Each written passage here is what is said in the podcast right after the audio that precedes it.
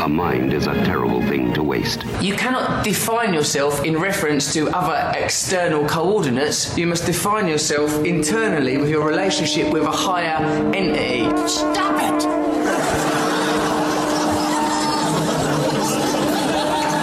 I'm sorry? Stop it! Stop it? Yes, S T O P, new word, I T. This week on Mind Matters, it's time to turn down the noise and listen to what really matters. Join counselor and author Rita Schulte and me, Richard Beatty, in renewing your mind because your mind matters. So come on in and join us. And if there's anybody out there saying sin, how negative, how primitive, you believe in sin? Well, look, anybody that's concerned with what's wrong with us, anybody who's concerned about cruelty and oppression, anybody that's concerned about, anybody who's coming here saying, why can't I be what I aspire to be? Why can't I ever achieve what I want to achieve?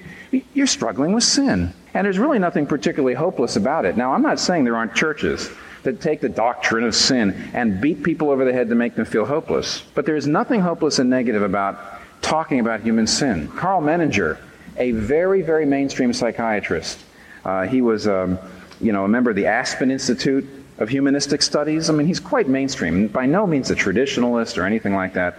But he wrote a book in the 1970s that really shocked a lot of people. He called it uh, Whatever Happened to Sin. Some of you may have seen it. I'm sure it's probably still, still available. But in there, he, for example, in this book, he starts out like this. He says, he calls for, quote, a revival. He calls for a revival of the conscious sense of, of guilt and of repentance. In short, I call for a revival of sin. What would be the good of that, you ask? Why do we need more breast beaters? Why not a no fault theology? No one to blame. Things just happen. Whoops, alas. But here's why. The assumption that there is sin implies both a possibility and an obligation for intervention. We want to help ourselves and others, and hence sin is the only hopeful view when evil appears around us and no one is responsible, no one is guilty, no moral questions are asked.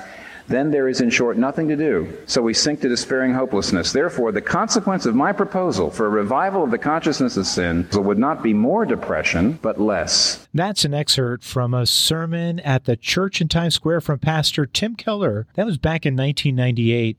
Today on Mind Matters, Rita Schulte and I will be discussing a bit of worldview thinking and a vaccine for the human condition based on sin. Hello, everyone. It's Richard Beatty, and today on Mind Matters, Rita Schulte and I speak with Dr. Erwin W. Lutzer, the pastor emeritus of the Moody Church, where he served as a pastor for 36 years. A graduate of Dallas Theological Seminary and Loyola University, he's the author of numerous books, including the Gold Medallion Award winner, Hitler's Cross, and the bestseller, One Minute after you die.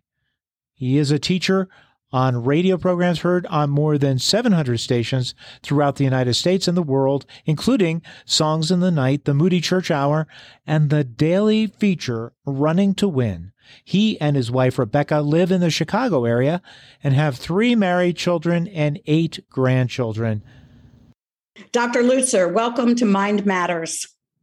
I'm so glad to be with you today, and I thank God for your ministry and for all that we are trying to do together to make a difference for the glory of God. Amen. And I am so excited to talk to you. I feel like you're like a modern day Jeremiah, right? The just sounding the, the gong, wake up the culture, culture and asking the church to stand firm for such a time as this. Well, you know, we live at a time when the church oftentimes doesn't know exactly what to do. Because on the one hand, we want to appear loving and accepting.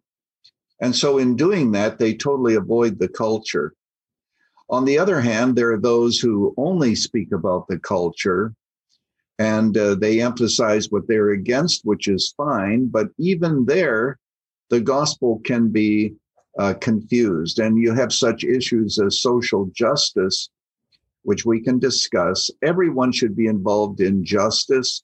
But the problem is that all theories of justice have a worldview that backs them up, and we can talk about that. But what I mean to say is, oftentimes, therefore, the church lives in a bubble unwilling to face the culture, but the congregation can't help but face the culture because they're sending their kids to school.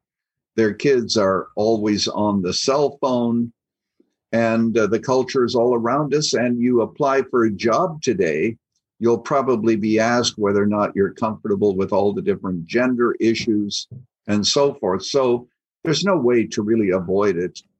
Yeah, it tears at my soul. And just FYI to all our listeners, Dr. Lutzer's written many books. Today we're talking about this is your newest one, right? We Will Not Be Silenced. Yes. Uh, I read a nation when a nation forgets God, seven common uh, seven lessons that must be learned from Nazi Germany. That was phenomenal. It's a short read. I, I just recommend that so highly to everyone. This book is just another amazing work, and how you frame all this is oh, it's just so my heart. And so, can you tell us a little bit about the book and why you decided to write it? Now, which book are we talking about? We will, we not, will not be silenced. I wrote this book, Rita, because I began to realize that the radical left in America does not believe that America can be fixed.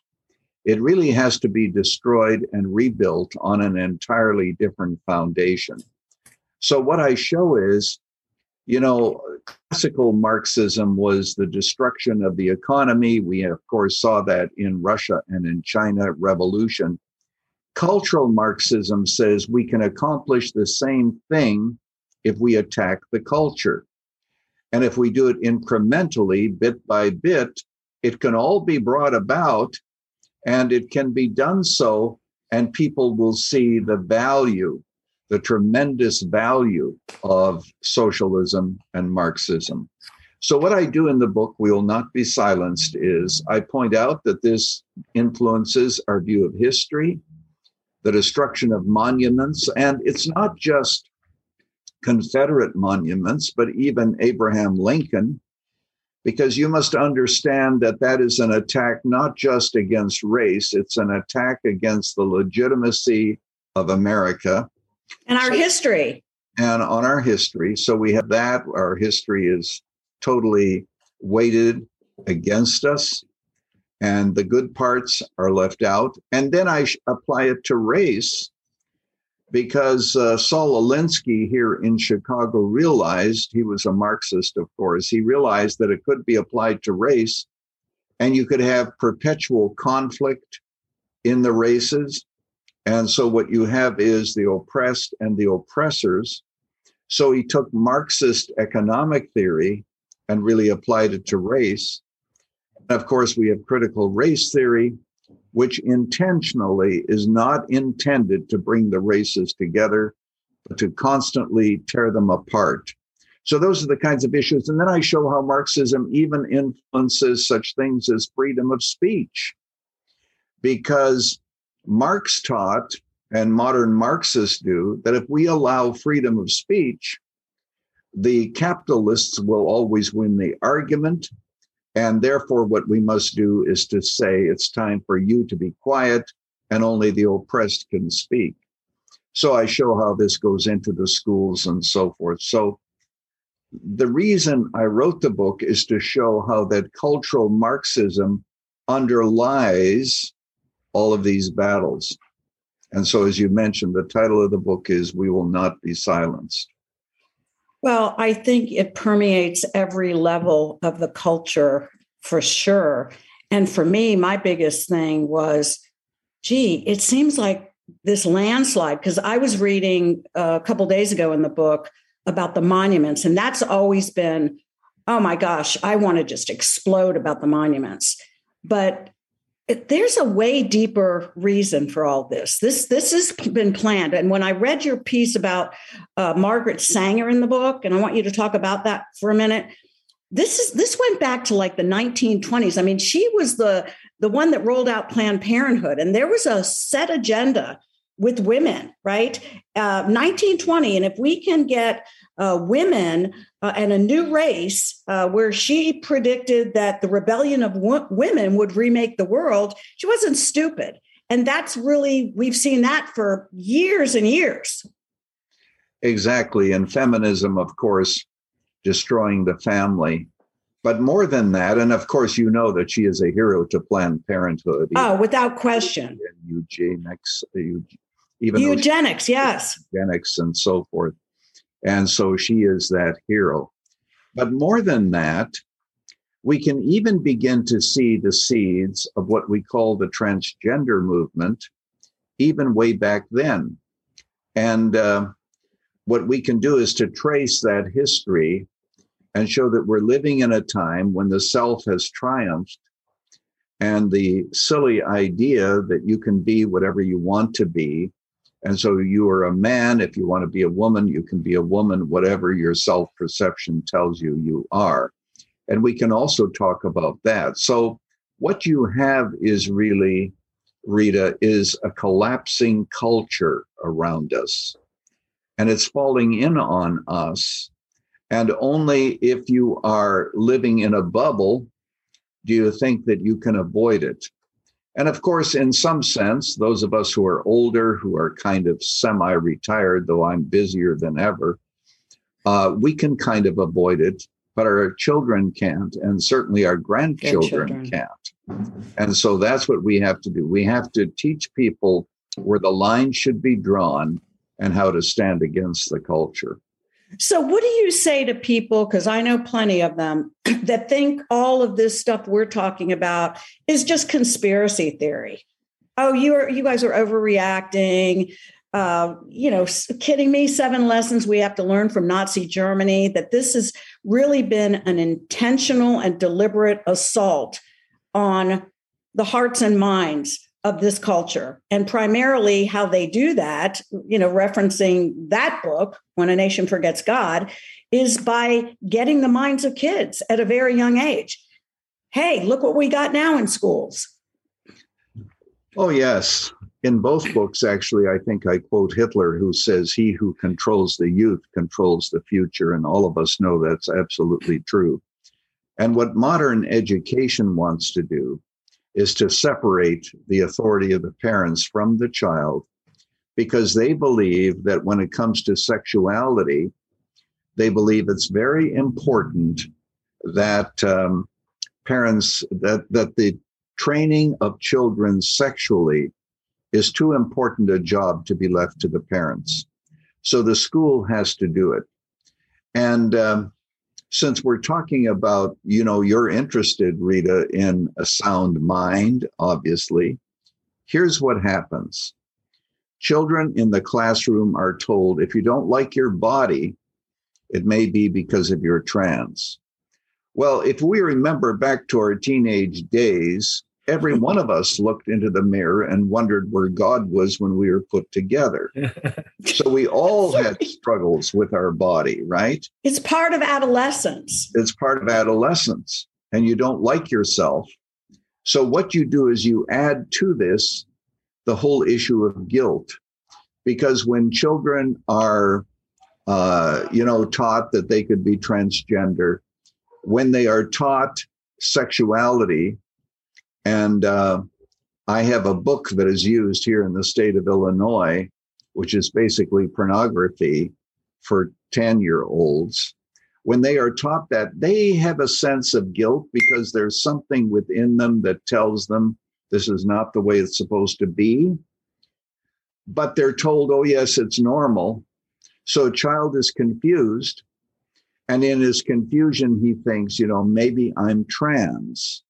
Right. Well, the answer is no, you're not trans. And that is not the solution to your problem. So we're in a cultural stream. You know, in my book on Nazi Germany that you referenced, um, you know, when a nation forgets God, I have a chapter on propaganda. And I also have a, prop- a chapter on propaganda in We Will Not Be Silenced. But what you want to do is to create a cultural stream that is so powerful that nobody will stand against it. Hitler believed that if you have 100,000 people in an arena, as they had in Nuremberg, all shouting the same slogan, nobody will have the nerve to disagree. And if they do disagree, they have to do so in silence. And so we have these cultural streams. At one time, it was homosexuality, but we've moved beyond that now to transgenderism. And, uh, you know, the cultural stream of socialism and so forth, the cultural stream of the whole equality agenda, which is a word that is so grossly misused today. You have these cultural streams, and woe to the person who actually stands against it. And yet, if I might quote the words of Booker T. Washington, he said that wrong doesn't become right, evil doesn't become good just because the majority believe it. And we need to recognize that. Well, the other thing is, you know, you're labeled as a hater. Yes. And the reason for that is what you have is the belief that if you can shame a person and call them a hater, you've won the argument. Mm-hmm. But the fact is, Rita, that when people resort to that, they're actually confessing they've lost the argument. What they are saying is, I cannot uh, let my ideas stand in the midst of a discussion. So, what I'll do is I'll use a label you're a hater. So if you're anti abortion, you hate women. If you are, if you believe in strong borders like I do, you're a racist. So what they try to do is to move it from a uh, discussion of ideas to a dis- to a what they try to do is to move it from a discussion of ideas to, to shame you logical state. Mm-hmm. So you disagree with me? See a psychiatrist. Let me give you an example. There are some universities that have speech codes. Uh, you know, it's inappropriate to uh, call somebody a freshman. It's inappropriate to refer to policeman. It's inappropriate, and I'm quoting here from one of the university websites, where it actually says that if you have a uh, barber shop in your area, don't say that he takes walk ins because you might offend those who can't walk. After all, there are those in wheelchairs. Uh. Here's the question that we have to answer Why are these speech codes given in university? Is it to elevate the debate? No, it's to silence the debate. Students are so intimidated, they don't know whether or not they can say a straightforward, uh, straight, a straightforward sentence. Is it okay if you go into a restaurant? Can you still ask for a menu? Uh, what about policemen? That's actually another banned word. So, what do you use instead? That's why a majority of Christian students say that they actually censor themselves and remain silent because they don't know what's appropriate. And the whole goal is to so limit what's appropriate to say that eventually you are limiting what it's appropriate to think. And remember, the goal is always ideological conformity. And so that's why those speech codes are given. Students are intimidated. They don't know what in the world. I mean, can you still go for a manicure? Gosh, no. If you can't use the word master bedroom, which also is prohibited, then the question becomes can you say that somebody has mastered a certain discipline? Mm. Well, you don't know. You don't right. know what's appropriate, so just be quiet. And then, and then, if you don't agree with us, then we can cancel you. Uh, can- cancel culture is uh, is the big uh, uh, catchphrase right now, and and that's the fear, isn't it? Yes, uh, censorship. Well, here's here's me with my always mental health hat on. I love what you say in the book uh, about this study. I'm just going to read this. The effect of early sexual activity on mental health is a 2018 report that evaluated 28 studies of peer reviewed medical literature from 1966 to the present. Researchers found that early sexual debut increased levels of depression, suicidal ideation, aggressive behavior, psychological distress, anxiety, stress, loneliness, poor well being, regret, and guilt. It also increased negative social behavior, such as substance abuse and risky sexual behavior.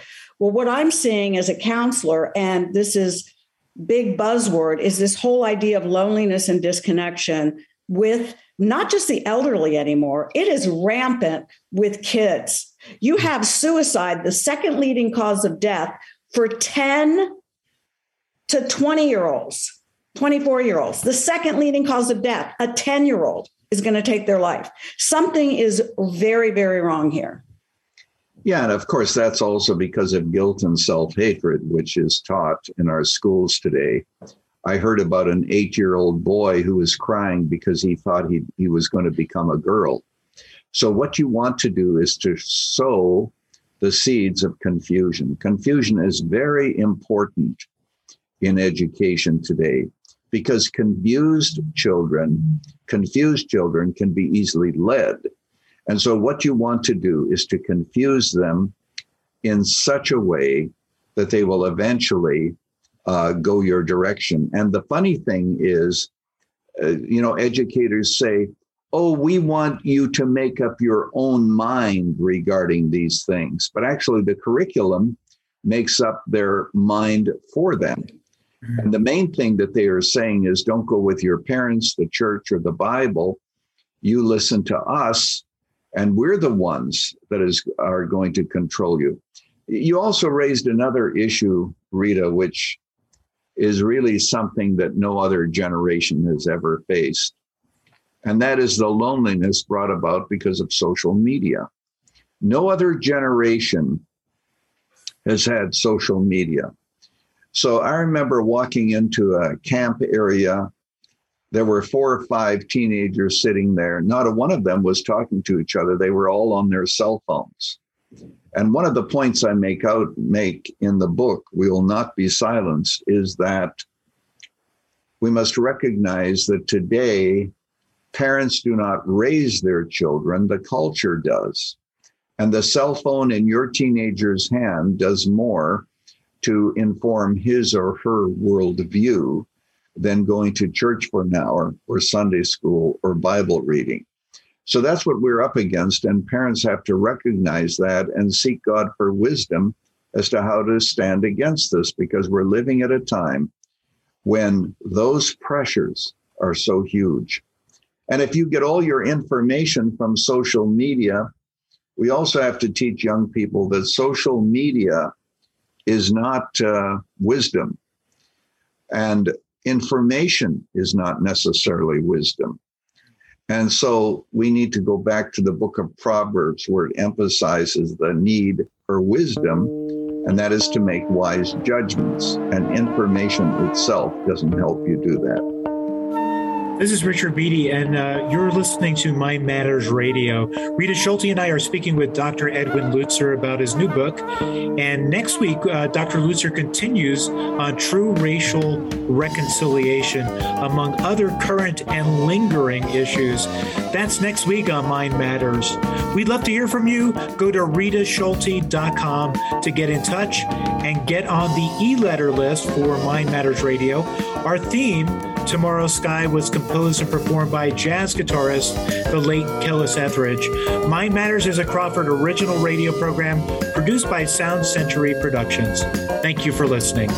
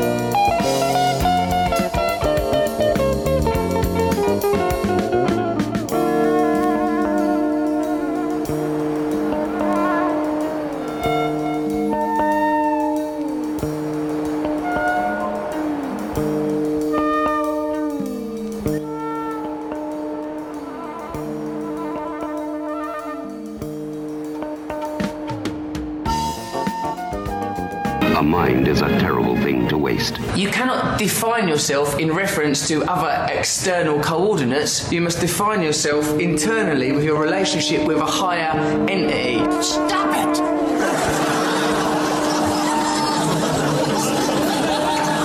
Sorry? Stop it! Stop it? Yes, S T O P, new word, I T. This week on Mind Matters, it's time to turn down the noise and listen to what really matters. Join counselor and author Rita Schulte and me, Richard Beatty, in renewing your mind because your mind matters. So come on in and join us. Denver is dialed in to the Mighty 670.